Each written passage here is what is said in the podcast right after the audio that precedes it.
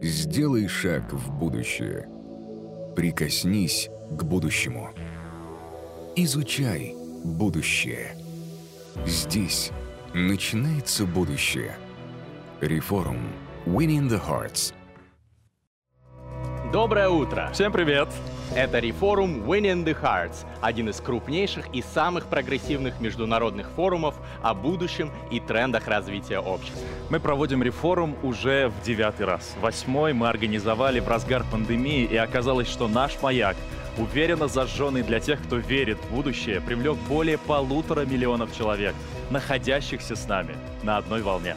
Это люди, для которых будущее не пустой звук, а постепенно наступающая реальность и которые хотят быть готовыми к будущему, вооружившись знаниями о трендах развития общества, бизнеса, технологий, карьеры и саморазвития. В этом рефоруме еще больше актуальных тем, больше энергии, больше экспертных спикеров и возможностей для роста. Причем рефорум — это не просто онлайн-трансляция лекций и дискуссий, а огромное сообщество профессионалов, подключенных к будущему. Можно сказать, полтора миллиона людей будущего. Мы приветствуем вас. Меня зовут Ярослав Орешкин. Я Гриша Мастридер. Мы будем вести рефорум и будем с вами ближайшие два дня. Наш взгляд сфокусирован в четырех направлениях. Первое — взгляд на будущее. В этом блоке мы обсуждаем общие закономерности, куда движется наш мир, каковы глобальные тренды, мировая повестка дня. Второй блок — взгляд на карьеру и деньги. Здесь мы говорим про знания и навыки, освоив которые можно получить преимущество в построении карьеры. Третий взгляд на технологии и бизнес. В этом блоке мы фокусируем внимание на корпорациях, на стартапах, разбираем практические кейсы. И четвертый взгляд на саморазвитие. Здесь мы обсуждаем то, что позволяет человеку совершенствоваться. Стараемся дать информацию, которая позволит обновиться до следующей версии себя.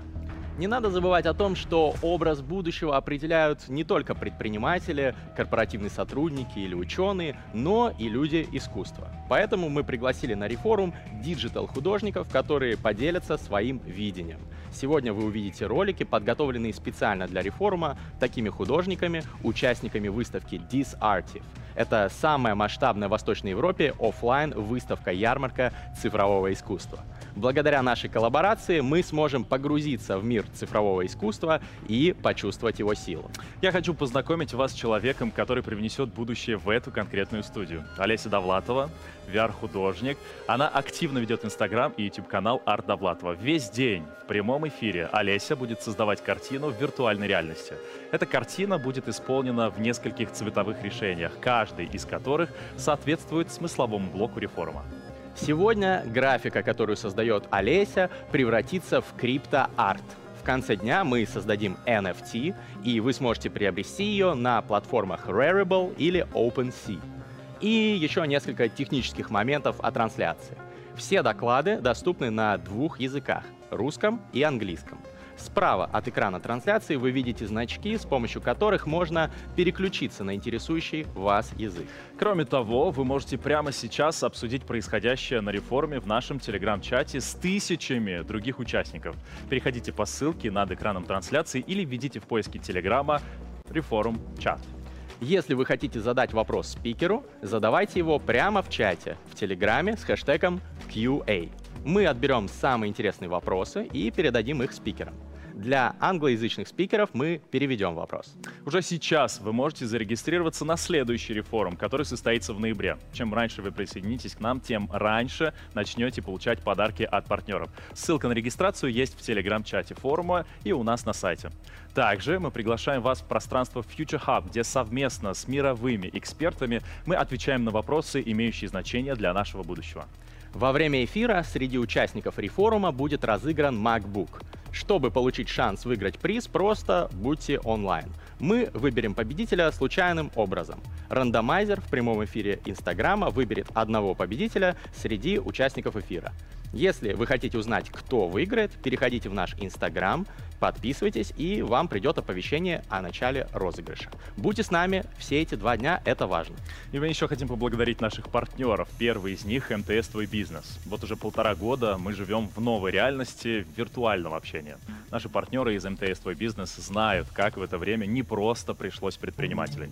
Для всех владельцев своего дела, которые сейчас нас смотрят, есть промокод на 90 дней подписки на сервисы для бизнеса проверка поставщика, конструктор программы лояльности и WorkZen, таск-трекер для команды работы. Кстати, WorkZen можно использовать и для индивидуальных задач. Просто перейдите по ссылке в чате форума, чтобы узнать, как применить промокод.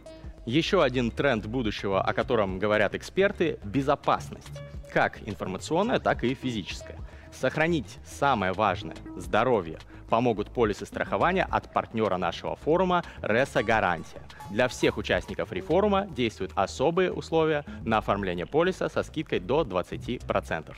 Переходите по ссылке в чате форума, чтобы узнать подробности. И еще прямо сейчас в телеграм-чате рефорума проходит опрос по теме, с которой мы начнем сегодняшнюю программу. Переходите в чат и ответьте на вопрос, какой ресурс вы, вы считаете самым ценным.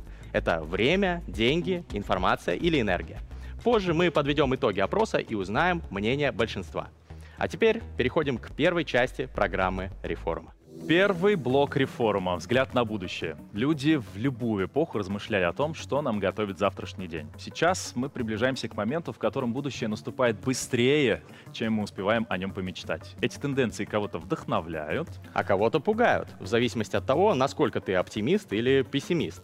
Причем по опыту я замечаю, что обычно, чем больше человек разбирается в трендах, тем с большей опаской он смотрит на развитие, скажем, искусственного интеллекта, алгоритмов соцсетей, сетей и другие современные тенденции. Мы обсудим глобальную повестку дня в следующем блоке. Здесь на реформе мы собираемся для того, чтобы рассмотреть тренды. Наш любопытный взгляд устремлен в будущее, и вместе с лучшими экспертами мы ищем ответы на вопросы, что нас ждет завтра – но что если будущее во многом зависит от прошлого? Что если наше настоящее определено тем, какие мы были несколько веков назад? Условно, в Древней Греции люди мечтали летать как птицы. На протяжении почти двух тысяч лет мы как человечество верили в эту мечту, и теперь в 2021 году авиация уже не чудо, а норма. Насколько сильно тенденции прошлого влияют на то, какими мы будем в будущем? Мы пригласили известного антрополога Станислава Дробышевского, чтобы поговорить о том, каким Гомо сапиенс был 40 тысяч лет назад и каким он может быть через 100 лет вперед. Человек будущего в прицеле нашей дискуссии. Здравствуйте. У нас накопилось немало вопросов для вас, мы бы хотели с вами их обсудить. Смотрите, история следующая. Мы отправили э, вашу визитку и информацию о том, что у нас есть такой прекрасный спикер для наших э, участников э, нашего Future Hub и сообщества. Они нам понабросали вопросы, и мы хотели бы вам их как раз позадавать. Смотрите, первый и самый, наверное, главный вопрос, который мы хотели бы обсудить. Насколько мышление и поведение современного человека отличается от его поведения и рефлексов, скажем, тысячу, две, три, пять, десять тысяч лет назад? Мы другие или мы все-таки такие же, просто у нас технологии есть? Ну, э, если говорить о такой биологической составляющей, ну, прям вот инстинктах, рефлексах и каких-то базовых вещах, то они не меняются уже примерно 50 тысяч лет по той простой причине, что для существенных изменений, для того, чтобы это эволюционно одно в другое перешло, нужно просто очень много поколений.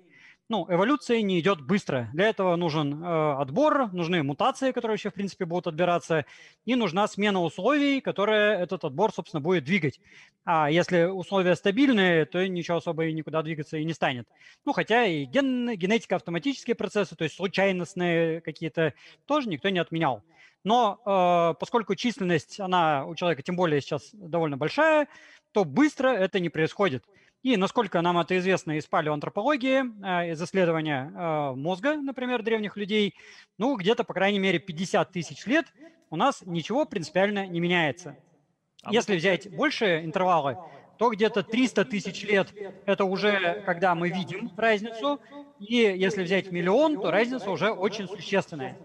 Поэтому в ближайшее время, ну, если мы сами не ускорим свою эволюцию, в ближайшие, ну не знаю, там несколько тысяч лет э, в плане биологии не поменяется ничего. Однако же э, условия это меняются, и условия, условия меняются нашими же усилиями. То есть мы создаем окружающую действительность. И э, через это наш мегапластичный мозг по-другому видит происходящее. То есть если мы возьмем какого-нибудь там кроманьонца, который жил 40 тысяч лет назад, э, и вырастим его в тех условиях 40 тысячелетних, то это будет кроманьонец. Если мы его такого же возьмем и вырастим сейчас, это будет вполне современный человек. А не исключено, что еще и поумнее многих. Ну, потому что тогда ему это было очень надо э, пользоваться своими мозгами, и теперь он применит к современности, и получится, наверное, очень классный результат. А вот, но э, потенциал – это одно, а какие условия – другое. И поскольку у нас сейчас на планете, сколько там, 8 миллиардов человек, допустим, да, то скорее больше уже, э, и они сами без конца создают что-то такое вот умственное, то прогресс движется уже без изменения биологии. То есть биология остается по большому счету прежней, а прогресс технический, культурный, всякий там инновационный, как модно сейчас говорить, он таки идет вперед. А вопрос, смотрите, а скажите, пожалуйста, вот на ваш взгляд, мнение ученого, сколько существует э, сейчас э, например, современная ну не могу сказать цивилизация, потому что цивилизационные эпохи меняются, но вот человек, э, а сколько мы э, можем сказать сейчас Homo sapiens существует? Там, по мнению одного из ученых, там, ну, Юваль Харари, нам приводит, условно, там 40 тысяч лет. Как вы считаете, мы вот сколько существуем в нашей современной ипостаси? 40 тысяч лет, 50, 100? Откуда ведем отсчет? Это зависит от того, что вы положите в определение нашего вида. Э, я тоже считаю, что где-то 40-50 тысяч лет. Э, в этом я с Харари абсолютно согласен. Э, но тут зависит от того, что вы возьмете за показатель человека. Поскольку предки менялись постепенно, и не было такого момента, чтобы там папа, мама, пятикантропы родили вдруг ребенка кроманьонца, там, сапиенса, то э, вот сколько уровень отличий вам еще кажется достаточным, как бы, да, или там недостаточным, такая цифра и будет. Ну, если говорить о цивилизации в плане таком культурном, то это там 5 тысяч лет, ну, может, 7 тысяч лет. Если говорить о биологии, то где-то 50-40 тысяч лет, это никто не сомневается. Ну, собственно, большинство антропологов вам так скажет. Э, тут, тут, ну, если, грубо говоря, у нас будет там скелет, да, или там э, свидетельство жизни, там, деятельности этого человека, мы поймем, что да, он, в принципе, такой же, как мы. Если мы дойдем до времени 100 тысяч лет, то почти такой же, но уже отличия видны. И, в принципе, ну, особенно если у нас несколько, скажем, этих черепов, мы их увидим, эти отличия. 200 тысяч, 300 тысяч, там уже так хорошо видны. Но если мы возьмем конкретного человека, жившего, скажем, 200 или 300 тысяч лет назад, э, и, как известно, вот, там, предшедшим обуем там, и все такое, да, воспитаем по-современному, то э, он будет такой, как сейчас можно, в принципе, найти. То есть такого искать надо будет долго, но можно найти. А вот если мы возьмем время, скажем, 500 тысяч лет, мы уже там такого похожего на нас не найдем. То есть где-то 40-50 тысяч лет никто не сомневается. От 100 до 300 тысяч лет такой что-то переходное почти, но не совсем. Дальше это уже совсем не человек. Ну, то есть получается, что если мы условно изобретаем машину времени, так, ныряем туда на 40 тысяч лет назад, забираем оттуда человека в детстве, да, и привозим его в наши детские сады, в наши школы, в наш университет, то, по сути, мы получаем такого же человека, который абсолютно легко встраивается в общество, у него нет никаких проблем. Да. Я более того уверен, что э, произвольно взятый этот кроманьонец будет успешнее многих современных людей, большинства. Потому что тогда шел жесткий отбор на интеллект и способности его использования, да, там скорость реакции, память, там э, всякие там, э, э, ну там воображение, там все такое прочее. А теперь у нас такого отбора нет. Теперь можно быть не сильно каким-то умным, памятливым, там, общительным, и, и все равно при этом выживать, потому что у нас есть общество.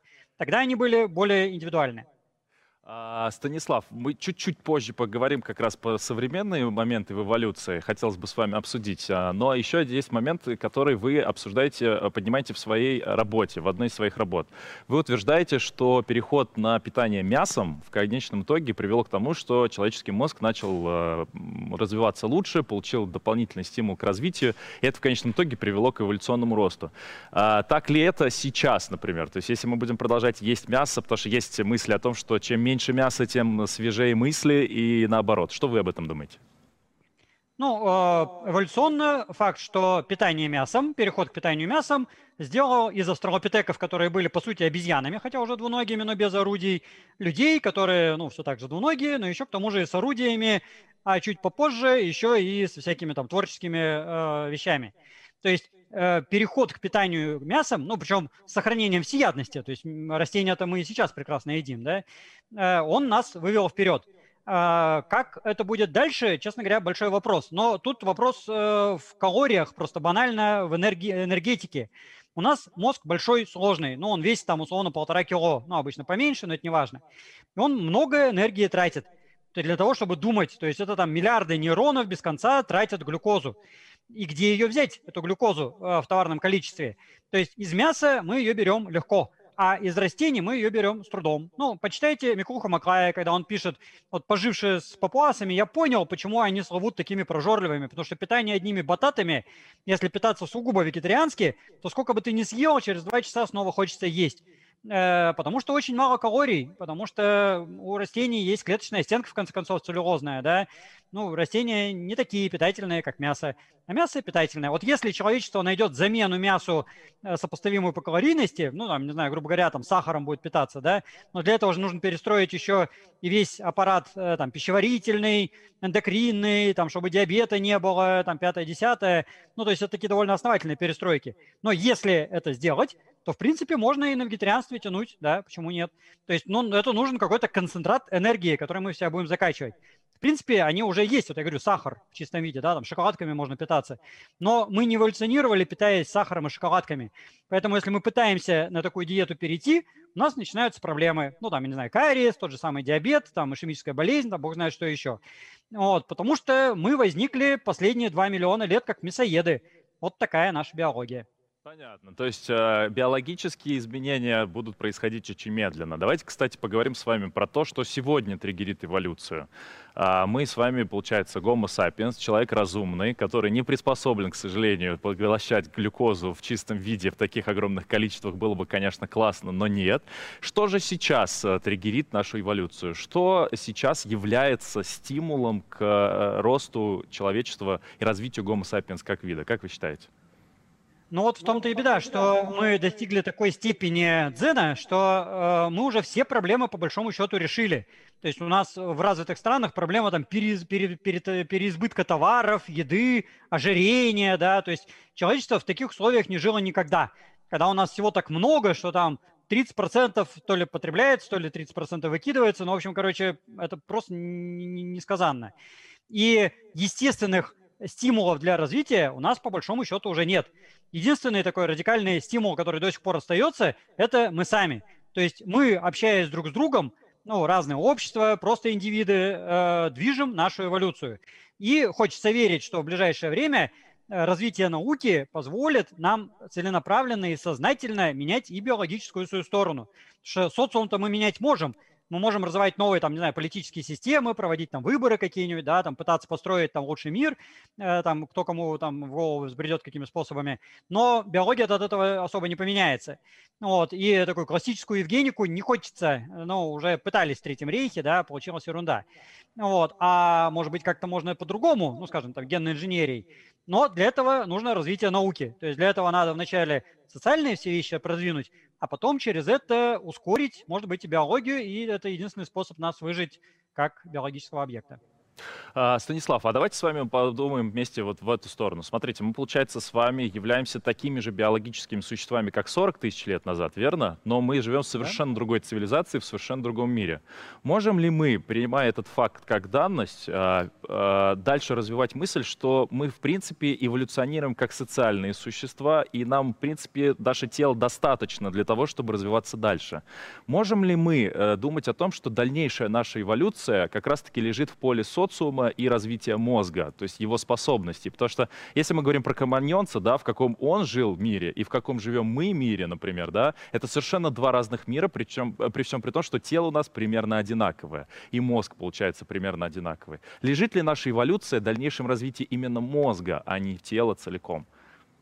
Ну, философская концепция такая есть, и она уже там с 19 века, в принципе, развивается, но э, тело все определяет, потому что э, когда вы говорите там развитие социума, да, это работа нашего мозга. Мозг это техническое устройство, биологическое, да, то есть там есть нервные клетки, они питаются той же самой там глюкозой, для этого есть кровеносная система, дыхательная система, пищеварительная система, гормональная, там пятое-десятое. И оно одно от другого неотделимо.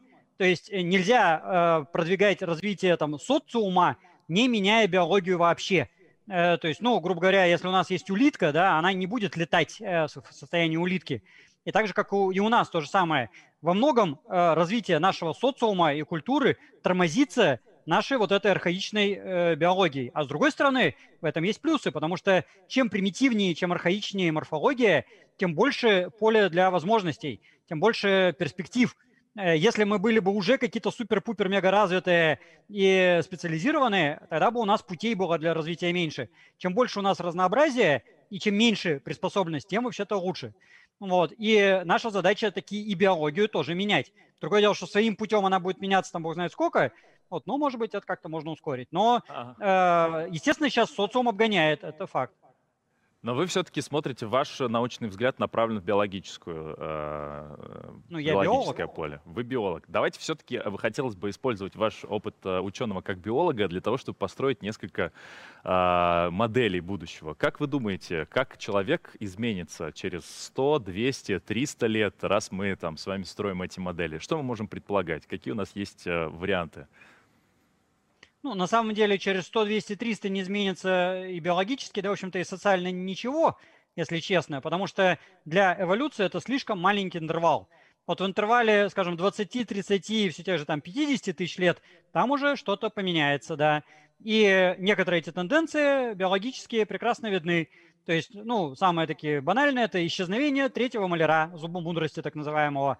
Ну, вот у меня там справа он был, пока не вырвали, да, слева вообще не было никогда исчезновение малоберцовой кости, исчезновение мизинца на стопе, э, переформатирование функции э, аппендикса, ну, который сейчас вообще там не пойми что, да, а потом, скорее всего, будет какой-то железой, ну, или исчезнет с концами. Там изменения в мозге, кстати говоря, у нас куча архаичных всяких штуковин в мозге. Ну, мой любимый пример – это вентральный таламус, в промежуточном мозге такой участок, который там от лягушек нам достался, но, в принципе, ничего толком не делает, ну, такого приличного, нормального. А есть, как бы, да, без него бы мозг работал лучше. Вот, то есть там таких вещей у нас какой-нибудь там третье века рудиментарное, ну, оно там ни, ни о чем, как бы, но оно есть. Вот, всякие там лишние железы, которые не особо используются, какой-нибудь там Якобсонов орган, который то ли работает, то ли не работает, но по факту присутствует технически, он как бы есть. Вот, да и вообще у нас в геноме, на всякий случай, там по разным подсчетам, э, от 30% там чуть не до 90% мусора. То есть в каждой нашей клетке наши гены состоят из всякой дребедени, которая нам досталась от какой-нибудь теостегии, там тектолика, как там, ну, всякой вот этой древней звери, зверя этого.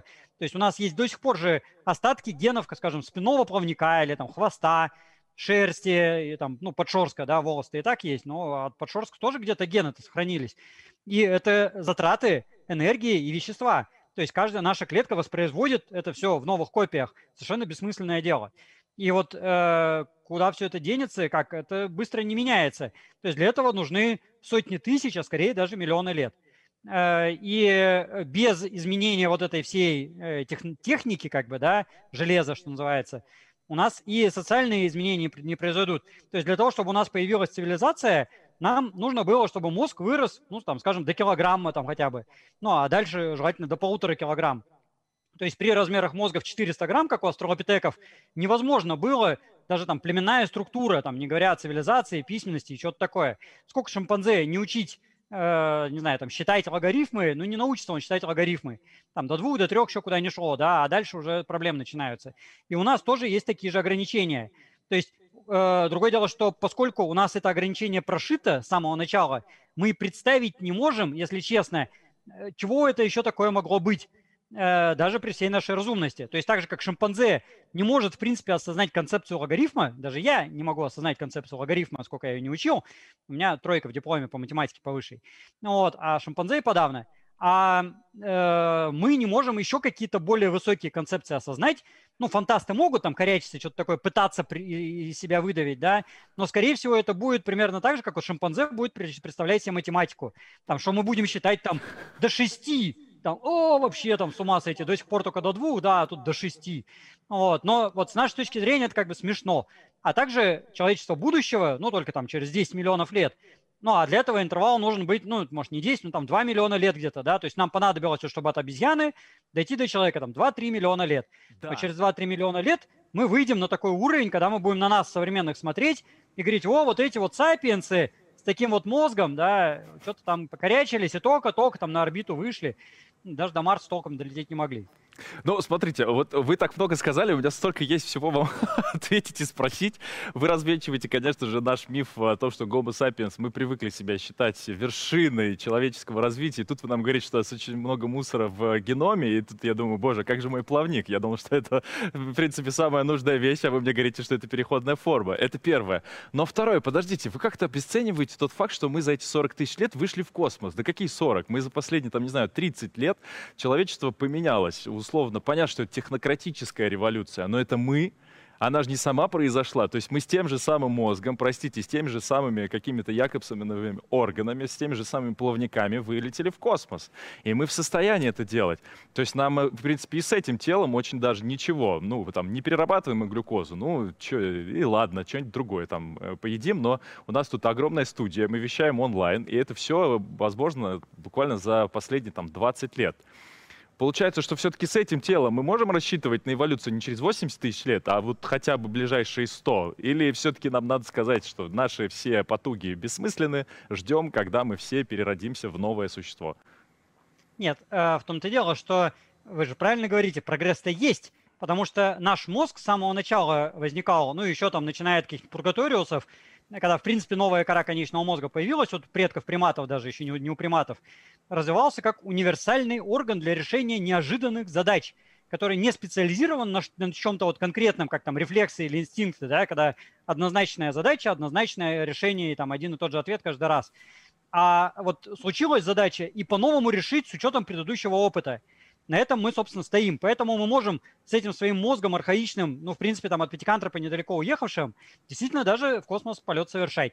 Но это количественное превращение, по большому счету. То есть до этого мы там ходили пешком, потом плавали на лодках, изобрели колесо, там, э, я не знаю, там паровоз какой-то, да, там звездолет. Но это не новый уровень, строго говоря. То есть от бревна, на котором там пятикантропы доплыли до Фориса какого-нибудь и наш звездолет, ну это просто чуть большее бревно на котором мы теперь вот можем там даже до Луны долететь, в принципе, да, и там, наверное, и до Марса э, через некоторое время долетим. Ну, этих роботов уже послали. Э, но это как бы не следующий уровень, строго говоря. Ну, следующий уровень был единственное вот от бревна там и дальше, это составные орудия. Вот где-то 400 тысяч лет назад или там чуть попозже пришла идея соединить несколько элементов вместе. Вот это как бы был прорыв, да. Там э, приручение огня – это прорыв однозначно там какая-то неутилитарная деятельность, типа там искусства, религии, э, науки, это вот, да, прорыв. А теперь у нас количественное изменение. И, в принципе, в таком режиме оно может продолжаться, ну, по большому счету, до бесконечности, э, ну, теоретически. Но это не новый уровень, а хочется нового уровня.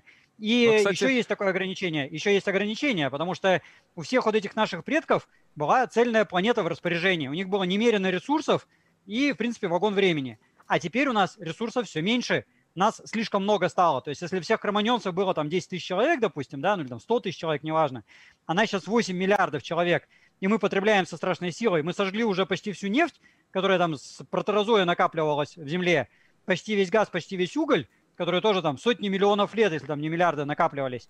И на чем мы дальше будем двигать свою цивилизацию? Ну, какое будет вот энергетическая подпитка-то? Вот это пока непонятно. Ядерная энергетика, как вот сейчас самая на первом месте вроде как.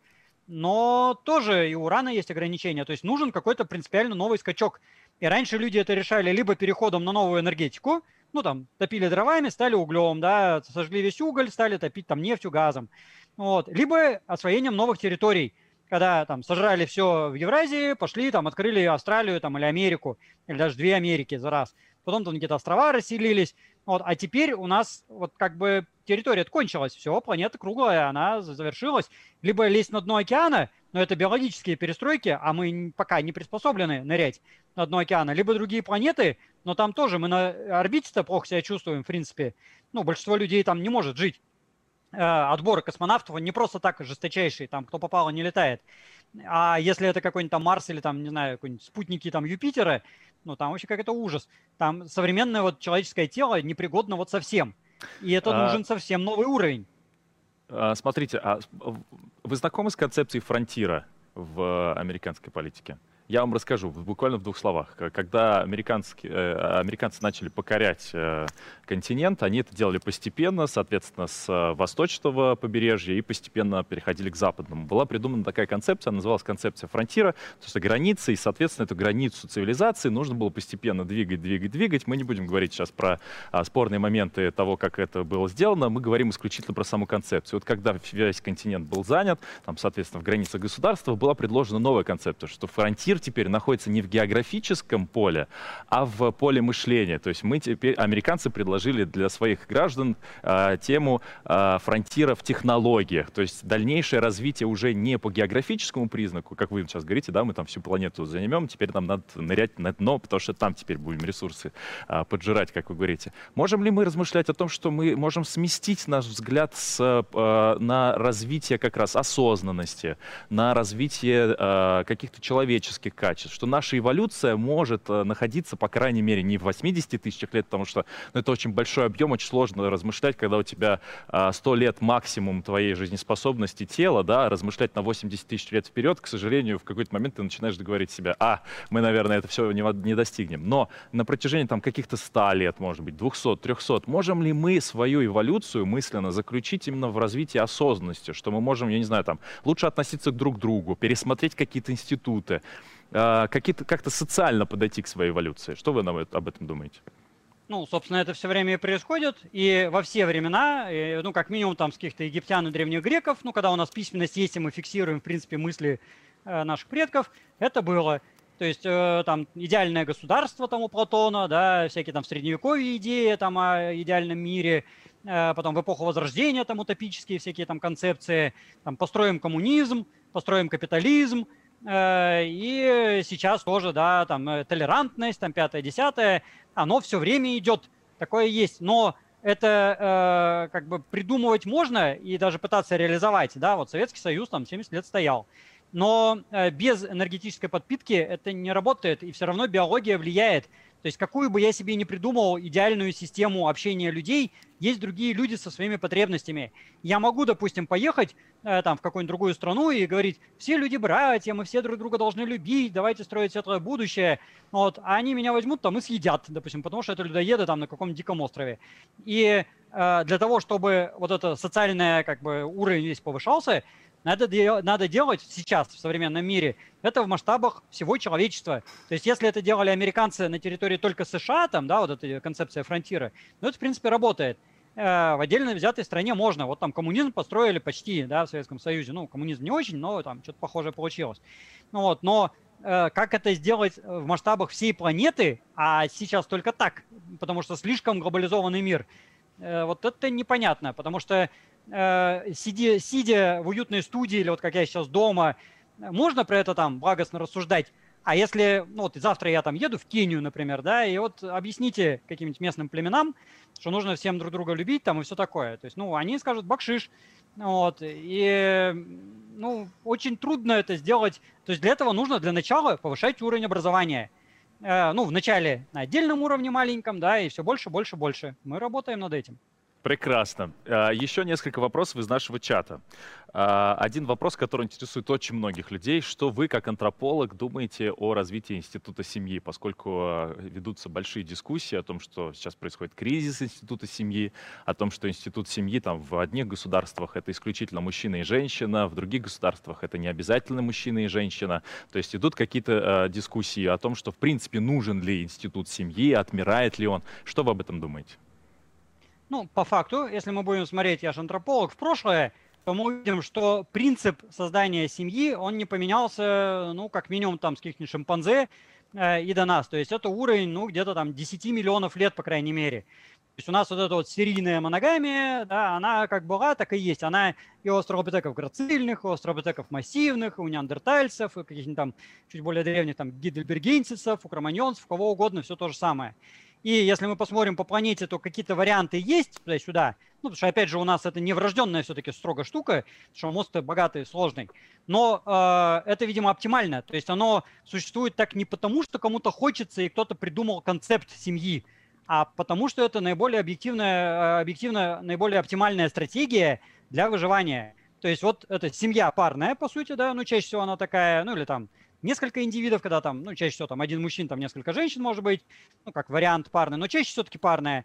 Это просто самая рабочая схема, которая вот уже там 10 миллионов лет работает и как бы функционирует. Как только начинаются какие-то э, придумки, что давайте поменяем, потому что вот мы такие умные и придумали как лучше, то мы видим, что там, где семья таки традиционная, ну то есть вот это все 10 миллионов лет, там и рождаемость большая, и численность населения растет. И, соответственно, это те люди, которые будут формировать будущее, потому что биологически они будут жить, и идеи они друг другу будут свои передавать. А там, где начинаются какие-то вот эти умствования и мудрствования лукавые, ну, то там неожиданно э, смертность превышает рождаемость. И значит, эти популяции неуспешны. Ну, чисто биологически их меньше становится. Это меньше индивидов, соответственно, и меньше их влияния на окружающий мир. То есть какое-то время по инерции их влияние и социальное может продолжаться, но спустя там три поколения от них ничего не останется. И просто, ну, и идеи их тоже исчезнут вместе с ними. Потому что идеи, они не существуют как вещь такая абстрактная. Это все в голове конкретного человека. И для этого, для того, чтобы она была в голове, нужно воспитание. А воспитание должно быть в социуме и прежде всего таки в семье. Вот. Если получается... не будет семьи, то и не будет и вот этого воспитания, и все, и будущего не будет переходим к мысли о том, что человек является носителем информации, и чем больше носителей информации, тем, соответственно, больше копий идеи, верно? Да, именно так. Давайте биологически еще несколько вопросов. Буквально там у нас заканчивается, к сожалению, время. Хотелось бы разговаривать как можно дольше, но у нас эфир. А, Станислав, говорят о том, что человечество в последнее время испытывает нехватку тестостерона, если мы говорим про биологические истории, что у мужчин в общем и целом по популяции глобально снижается количество тестостерона, которое сейчас там раньше было больше, сейчас его меньше. Как вы можете прокомментировать этот а, момент? Является ли это эволюционным э, процессом или или это просто какая-то очередная ошибка, которую нам надо превозмочь, которую нам надо превозмочь?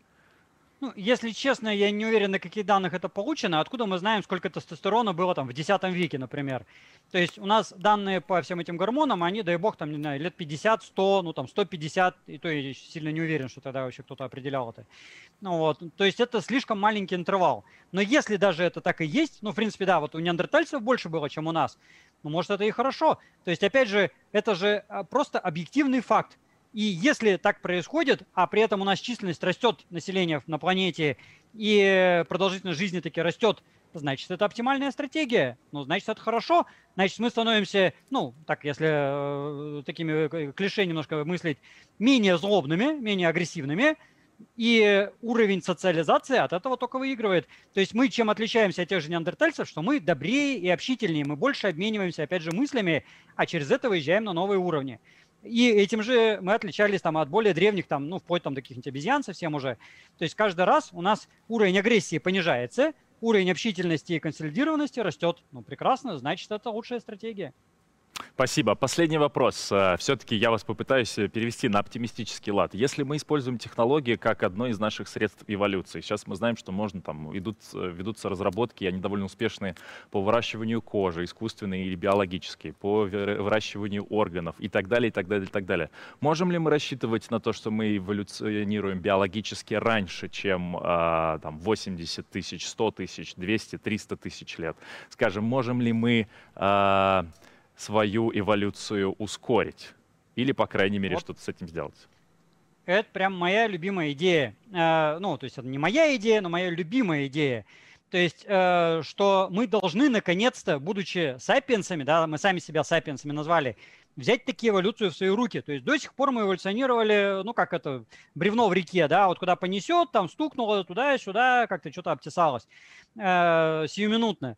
А это, ну, такая не очень хорошая стратегия. То есть есть шанс, что мы так и будем дальше эволюционировать, а есть шанс, что вымрем. И палеонтология показывает, что чаще всего-то вымирают. То есть выживает это мизер какой-то из всех. Это тоже большая удача должна быть.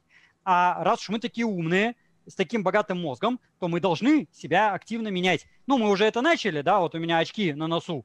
Э, это уже уже немножечко из этой серии. Э, и у нас есть медицина, те же там прививки, вакцины, э, там хирургия, там пятое, десятое. Э, и это первый-первый маленький уровень, ну там костыли в конце концов, да. Вот, но следующий уровень должен быть, что мы эту биологию менять должны прямо сначала, чтобы я не родился и одевал себе очки, а чтобы я родился уже, так что не надо будет одевать очки, и чтобы я еще там в ультрафиолете видел, например.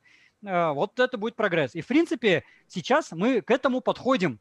То есть пока еще все боятся это делать, потому что, ну, и не умеют, в общем-то, и правильно, что не делают, но надо потренироваться вначале там на каких-нибудь коловратках, э, потом на кошечках, а потом, глядишь, уже, ну, отработавший методику и убедившись в безопасности, и на себе применить, э, станем царями человечества, и там и в космос полетим, мозгов все там жбан нарастим, и все проблемы тут же порешаем. Спасибо, Станислав. Ну и говорим мы, как раз вы говорите, очки, да, и мы же уже изобрели технологию коррекции зрения. Ты можешь, э, теряя зрение, в какой-то момент прийти к офтальмологу, пройти определенную процедуру, которая не биологическая, а технократическая, технобиологическая, и вернуть себе зрение, и как-то возвращаться снова и снова в свое исходное состояние абсолютного здоровья. Спасибо, Станислав. Огромное удовольствие было пообщаться. Хочется, конечно же, больше, но мы, к сожалению, ограничены во времени. Друзья, это был Станислав Дробышевский. Сделай шаг в будущее. Прикоснись к будущему. Изучай будущее. Здесь начинается будущее. Реформ Winning the Hearts –